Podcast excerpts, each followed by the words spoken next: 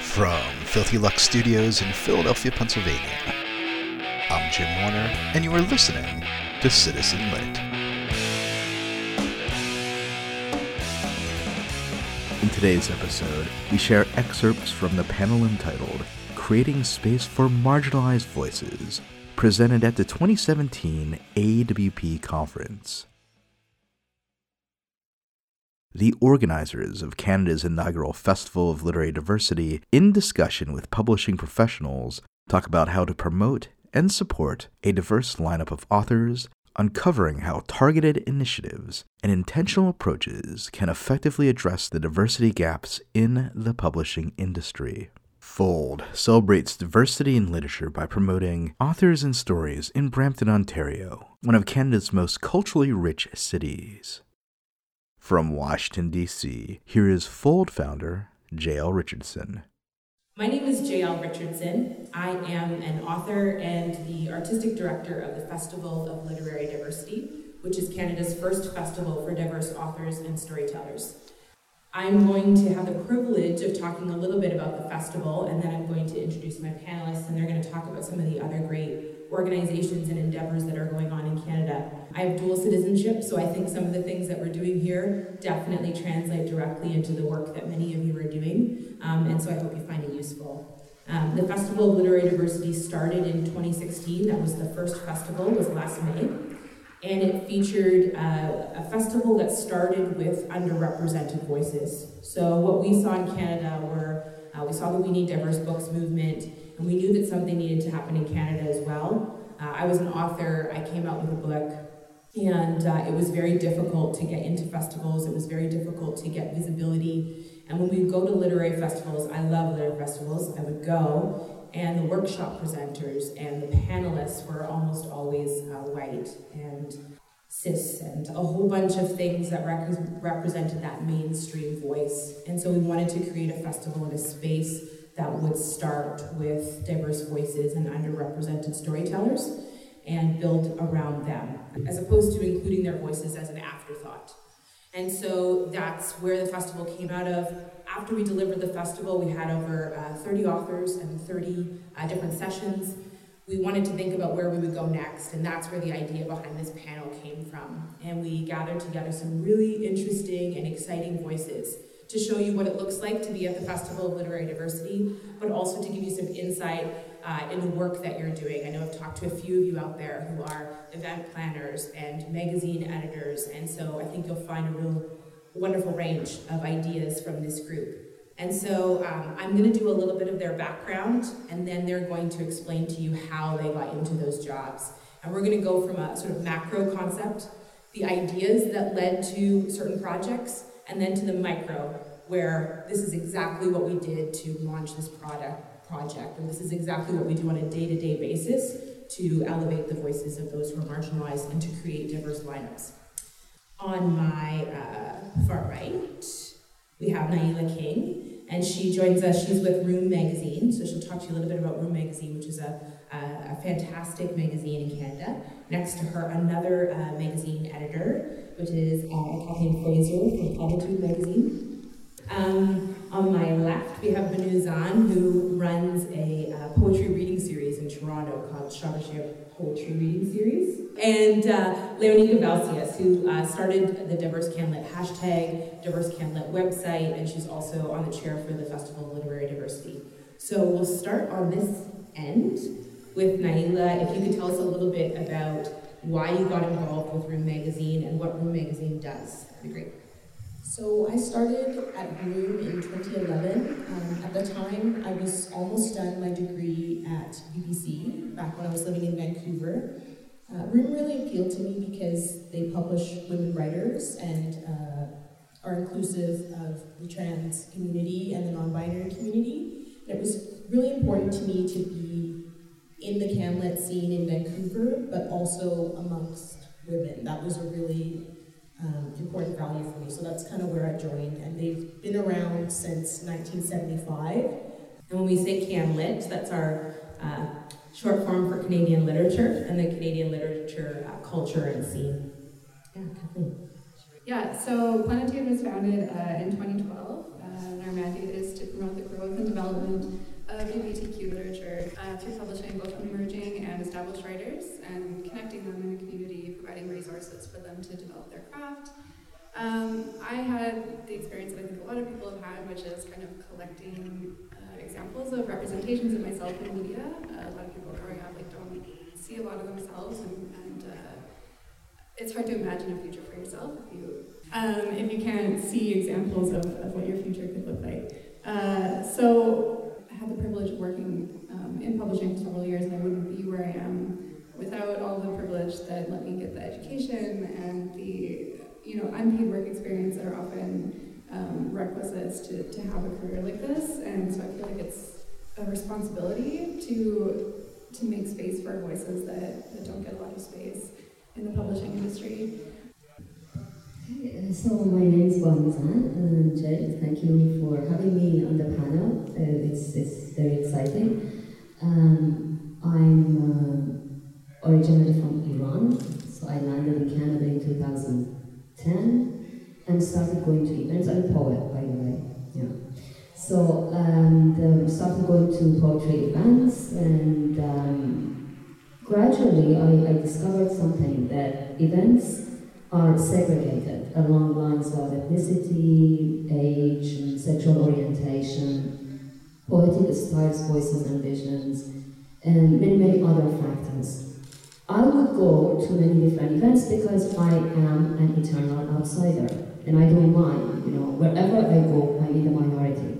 So uh, I went everywhere and I discovered very, very strong, powerful voices in the poetry community. And when I talked to other groups, I discovered they didn't know, they know nothing about them. So I, in 2012, I started um. In Persian, it means poetry night, um, which is a monthly uh, poetry and open mic series. And uh, it, I call it a brave space that bridges the gap between different poetry communities of um, ethnicities, nationalities, religions, um, sexual orientations, and disabilities and poetic styles, voices, and visions. Um, so the reason I called it Shab this is a Persian expression, um, was because I wanted to emphasize the contribution of newcomers, immigrants to the culture, especially immigrants and newcomers from non-European or non English-speaking backgrounds. By January 2017, uh, at, at, January 2017, we had a 47th event. We have featured 91 artists without repeating a single one, and um, hundreds have read on our open mic. A lot of um, collaborations and you know projects among people from different communities have started Nowadays, uh, event organizers um, and uh, other people who are looking for different speakers actually either approach me or come to the event and pick people from among features and open micers. So I'm really excited to be facilitating this this dialogue that seems to be um, going over like my, my limited life. Um, so I came to publishing in 2011. I didn't mean to uh, be an advocate for diversity or inclusion. I just wanted to work in some a field that I liked. I liked books, so I thought that could be a good fit. Um, I did a uh, publishing program, a postgraduate certificate, and I remember distinctly the first day of class. Um, walking into the hallway, most of my fellow students were in the hallway waiting for the person who had the key to open the door. And because we were all congregated in a small space, it was very easy to see what the rest of publishing looked like. It was the majority white women, maybe 60 uh, students, and of those 60 students, there were maybe a handful of people of color, I would say six or seven, and maybe four or five men. And that made me ask why. And I think all of my work since that point has been the continuation of those questions. Why is the publishing industry built this way? Why are people excluded? Where are those people who are excluded going instead? Because I refuse to believe that they aren't reading, writing, creating, and sharing their work. So if they're not doing it in this space, what space is left for them?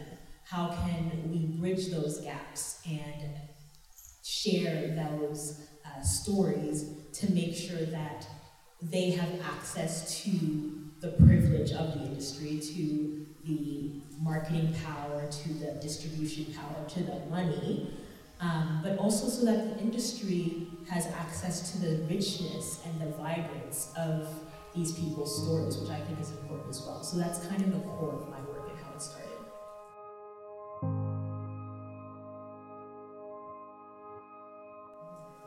So the next question is really about that micro level, that planning and execution level. And so um, I'm going to invite each of the panelists to share what they do to make sure their lineups, their, their selections represent as diverse a list as possible. And if you can be really practical about how your submissions work, what you do with those submissions, those of you who are planning events, how you find them, and you can even include some of the challenges with that, because I think that's the real thing, is that we all want to do it, but how do you do it, and what do you do when you've made mistakes? Um, so maybe we'll start with um, Bänoo, if you want to get us kicked off. Um, just let us know, what do you do? How do you, how do you get your reading series going? How do you find your people? Wow, that's a long story.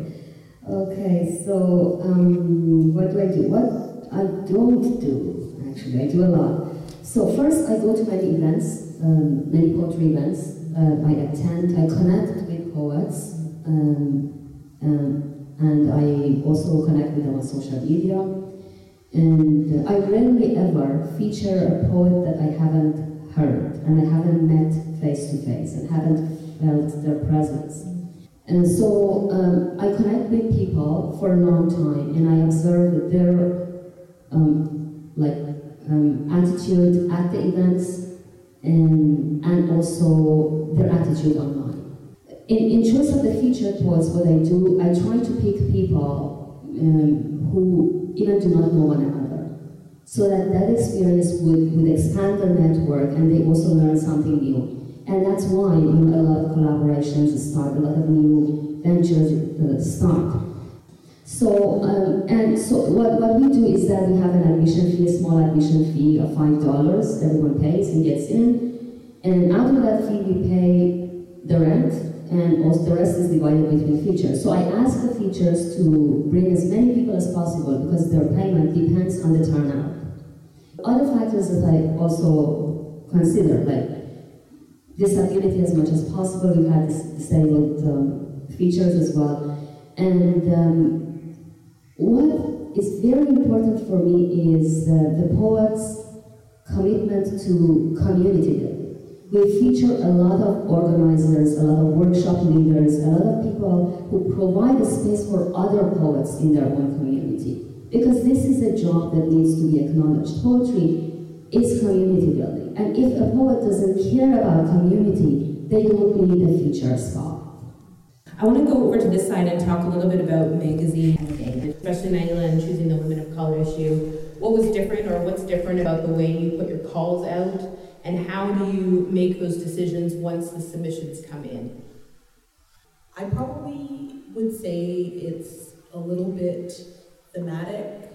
Um, it's the call, and then kind of in my situation, we were co-editing. Um, we, Christina and I, kind of wanted to unpack our own biases. Um, in that we like to read a particular type of story, um, respectively, and in order to make sure we were pushing the barriers of the women of color issue and publishing you know, not publishing nine stories about identity, we kind of had to have these discussions about impacting, you know, what are we interested in, what do we like, what do we don't like, what are the reasons for that, and can we kind of move forward? So that's one strategy. So you guys, before you even put the call out, you guys thought about what do you norm, what's the thing that comes to your mind, and how can you go beyond that? Yes, um, we were trying to transcend that place because I'm open to obviously diverse stories written by diverse people, but there's certain things I like to read. For example, I was joking in another panel about how I love plots where things start out bad and they only get worse. That is like my favorite all-time story. Just like the more terrible, the better.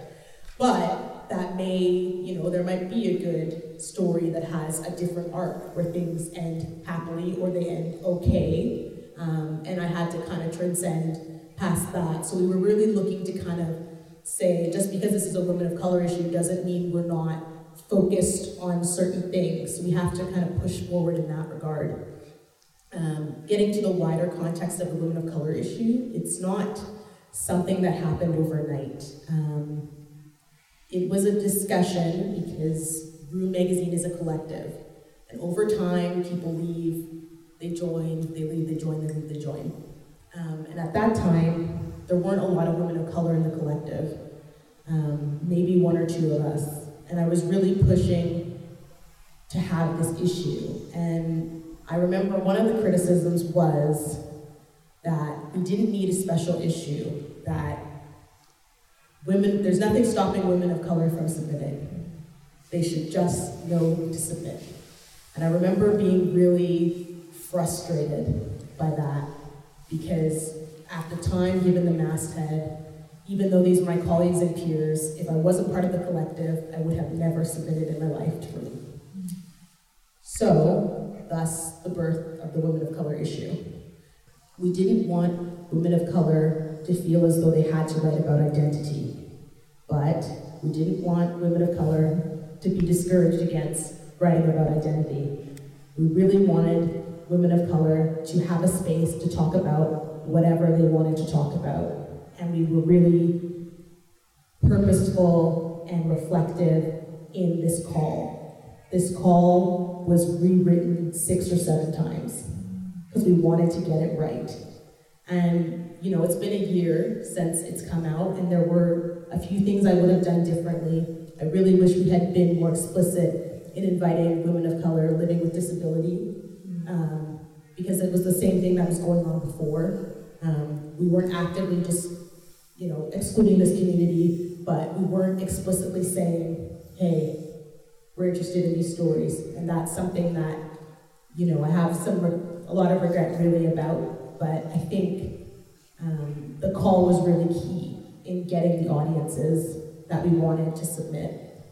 So I think we're working towards other single special issues, but I think I'm hoping that these special issues serve as a jumping off point to further continue the advocacy of those groups. It was interesting. I was at a panel this morning with Grub, Grub writers, Grub Street writers, um, and they said when they put out a call, they always put a special note in there about looking for diverse voices. And when they do that, oddly enough, it never decreases the number of white writers who submit, but it always increases the number of diverse writers who submit. So for those of you who are looking for submissions, it's just something to keep in mind um, you're not necessarily going to discourage those voices that have always been coming, but the marginalized voices may find a, special sense of invitation and belonging that wasn't there before. Um, Kathleen, tell us a little bit about Plenitude. How, you, when you get your submissions, how do you make your decisions? Sure. So a lot of it, I would say, is guided by a mandate, which uh, we kind of always recognize that in the mainstream, there's specific queer narratives that you'll see a lot of. Like you see a lot of coming out narratives you see a lot of like struggling with homophobia and um, education narratives, activism narratives, and we kind of wanted to give space where people could move beyond that and tell a more nuanced story about being queer. So, um, kind of like you were saying, like you can't always separate politics from your existence, and you, you have to give space to, to also include that in your writing. But we, we did want to let writers um, develop their craft and, and, tell more interesting and more nuanced stories about, about being queer. Um, I would say also in 2016, we've done a lot more like hard looking at ourselves and the kind of people that, that we're publishing. This was partly motivated because in 2015, uh, we redesigned our website. We're an online only publication. Um, and we started including, including authors' photos uh, next to, to every piece we published, and it became really clear how white our site was. Um, and uh, so the, we started taking some steps to, to deal with this. The first thing that we did was we included a voluntary demographic survey in our submissions process. So we just wanted to find out, like, is this happening at the submissions level? Is this happening at the level where people are selecting the pieces that we're publishing? And we weren't really that surprised to find that it's happening also at the submissions level. Like people are seeing our site, they're not finding it a welcoming place to send their work. They don't want to be like judged by the editorial board that is creating this site. Um, so we started uh, by adding some new language to our general call for submissions, uh, saying that we're specifically interested in hearing from writers of color, um, but also writers with disabilities and uh, youth and elders um, and other voices that we're maybe not serving as well as we could be right now. We also started adding specific calls for submissions that were only open to writers of color. Um, we started reaching out to specific writers that we were interested in seeing on the site. An important step also was that we raised our honoraria. Um, I think paying writers is a huge thing. You're here. Let's just give that pause for a moment. Say that again, paying writers is crucial. So, and it's still a modest fee, but we would like to keep pushing that up. Um, but it, it, was raised to us by some people that uh, there were still a lot of submissions that were only being read by white editors, and not everyone feels comfortable having their work evaluated that way. Not every writer feels that a, a white editor is the most appropriate reader for their work. So a big part of it is hiring, and right now I think we're really only interested in hiring uh, editors of color as we expand our editorial board. We're looking for ways um, to have pieces evaluated by more than one person, to have more than one kind of taste reflected on, a, on the website. Um, and so in 2016, we moved to having two poetry editors, and I've been really happy uh, with the diversity of voices we're seeing there, not just in terms of who we're publishing, but in terms of the kind of work that they do, the, the different styles of poetry that are interesting to the two different editors.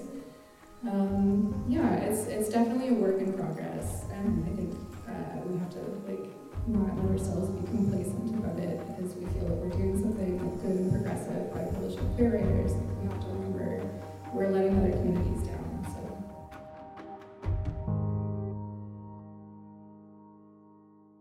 We talk about it a lot at the Fold, and uh, spends a lot of time with me, um, where we talk about the idea that true inclusion is an ongoing process, that it's likely to never really arrive at a place where it's fully inclusive, where every person who has a need walks in and has everything they need without asking for it. So it's very difficult, which means that it's a it's a forward motion. It's always about what can we do now, what can we add, how can we expand. So, Leonie, can you tell us a little bit about how you do your work, whether it's with the Fold or Diverse you frame uh, your choices about who you highlight and talk about? Um, for sure. So I'll admit that a lot of my work comes out of my own questions and curiosities and trying to expand uh, my own reading life and what I know. I started um, initially was like a like a, a book reading challenge for myself. Like, okay, I'm gonna try to read more people of color because I was in this Canadian publishing program trying to catch up with the Canadian canon and I was just not into it. And I was like, this can't be the industry I'm going to work in, so there must be something for me out there. That expanded to recognizing that I need to be reading more uh, works by queer authors, and then and then from there looking at well maybe I should be reading more books by trans authors, and so it was a very gradual work for me.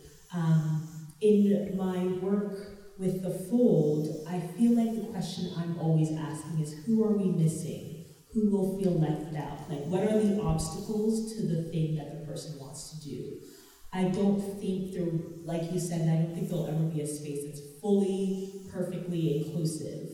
But at the very least, it should be safe, where a person can say, hey, you've missed me, and as an organization, as an individual, as a group, as a community, we can react and say, I'm so sorry, how can I fix it? I think that attitude of trying to do the right thing and learn from mistakes and acknowledging that they were mistakes is really important.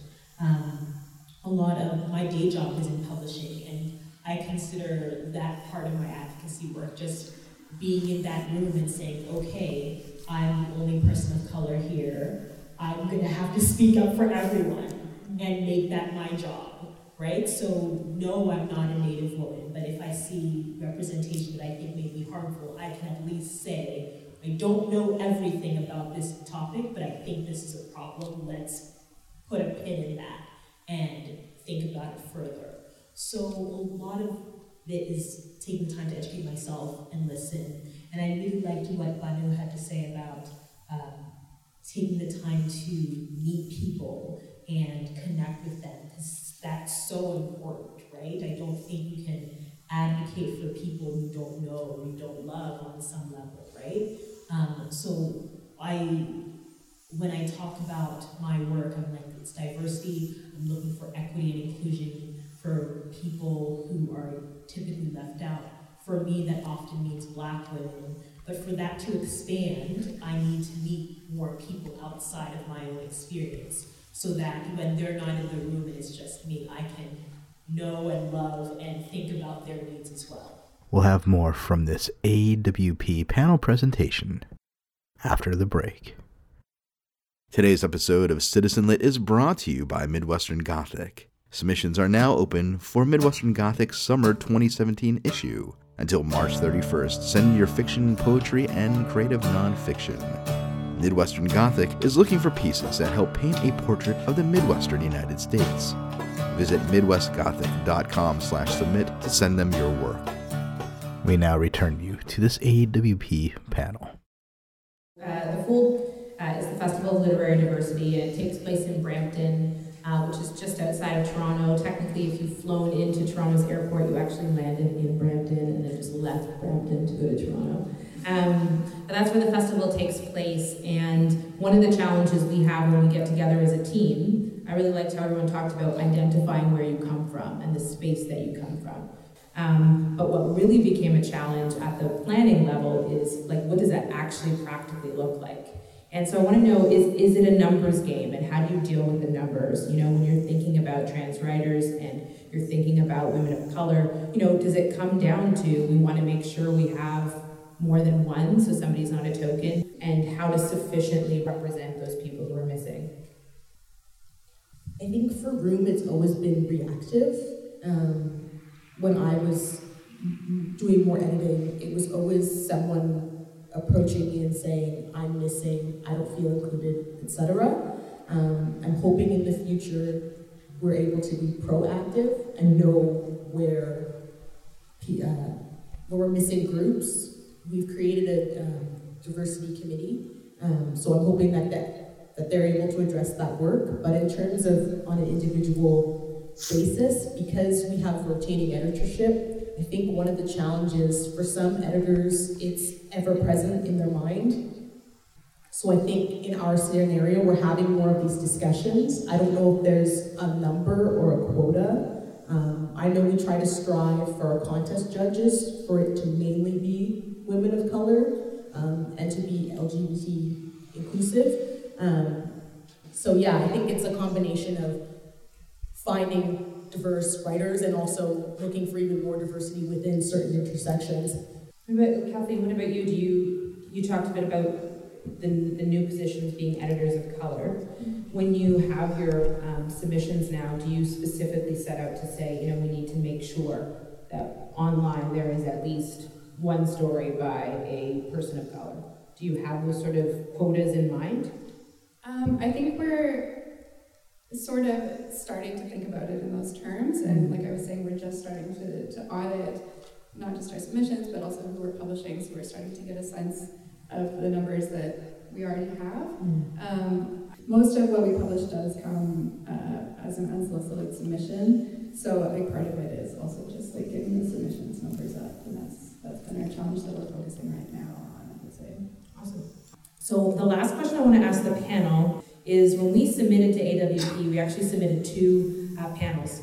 One was about uh, disability and inclusion, which was one of the areas that perhaps got, well, definitely got overlooked or underrepresented in our first year of implementation for a variety of reasons, some good, some not. We don't have anyone with visible disabilities. Um, some of us are on the spectrum of invisible disabilities, but we really want to make sure that that conversation is not overlooked here in this moment. And so I want to give each of the panelists an opportunity to speak about how the work they're doing. Um, we'll specifically look at ways of improving perhaps one of the most marginalized groups in our world, right? We live in a very ableist culture and world, and in every marginalized community, there are people in those communities who are disabled, who are overlooked and underrepresented many times over. So what uh, that you're doing personally or as part of your organization will help make improvements to make uh, the writing community more accessible to those with disabilities.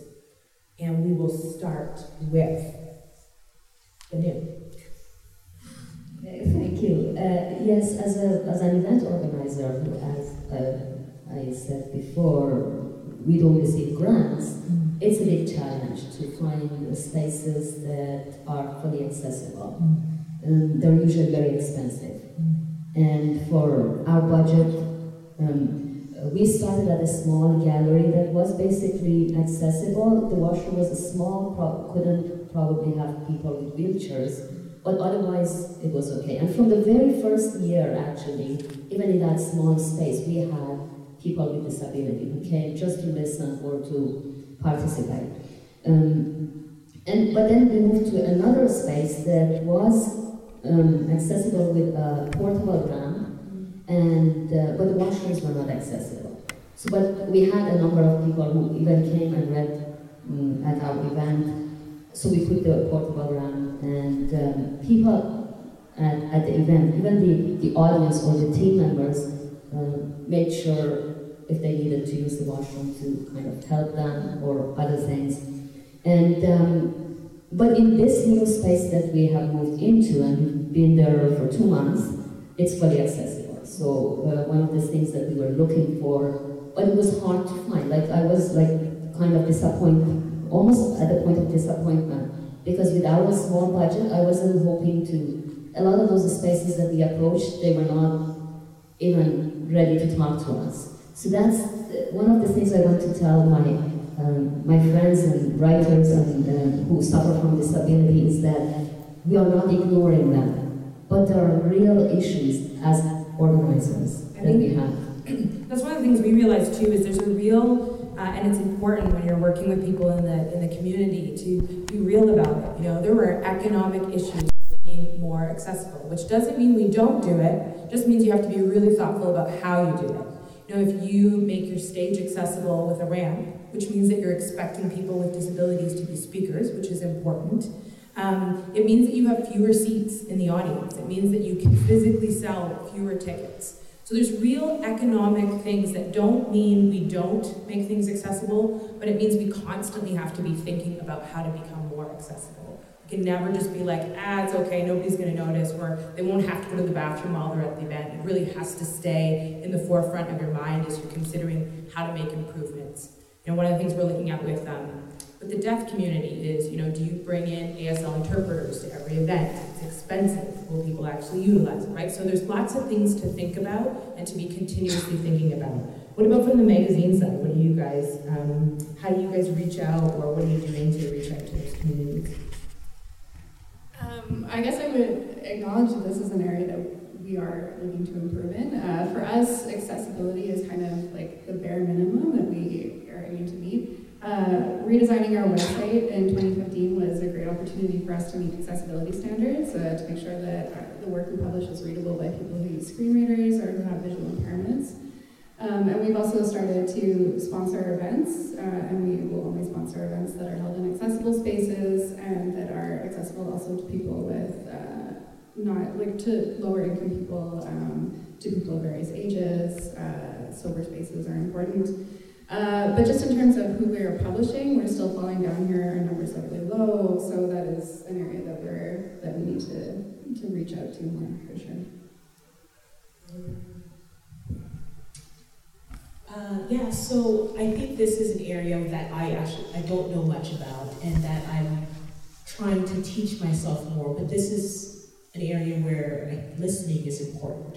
Um, dis- writers with disabilities and organizers with disabilities are doing their own work, and they're creating their own events, and have fantastic things to offer if we just listen. So I think that's what I'm trying to do more, listen more, and pass the mic as much as possible. Um, share what I find. There are several um, disabled activists, both here in the US and in Canada, that I follow their work quite closely um, and try to listen to what they have to say and listen to the resources that they use, use because they are the experts in their lives. And um, I think sometimes when we run into these questions of, you know, where, for example, if it's difficult for us to find spaces that are accessible, perhaps we can ask people with disabilities, you know, what spaces do you use? What have you found to be most efficient for your needs?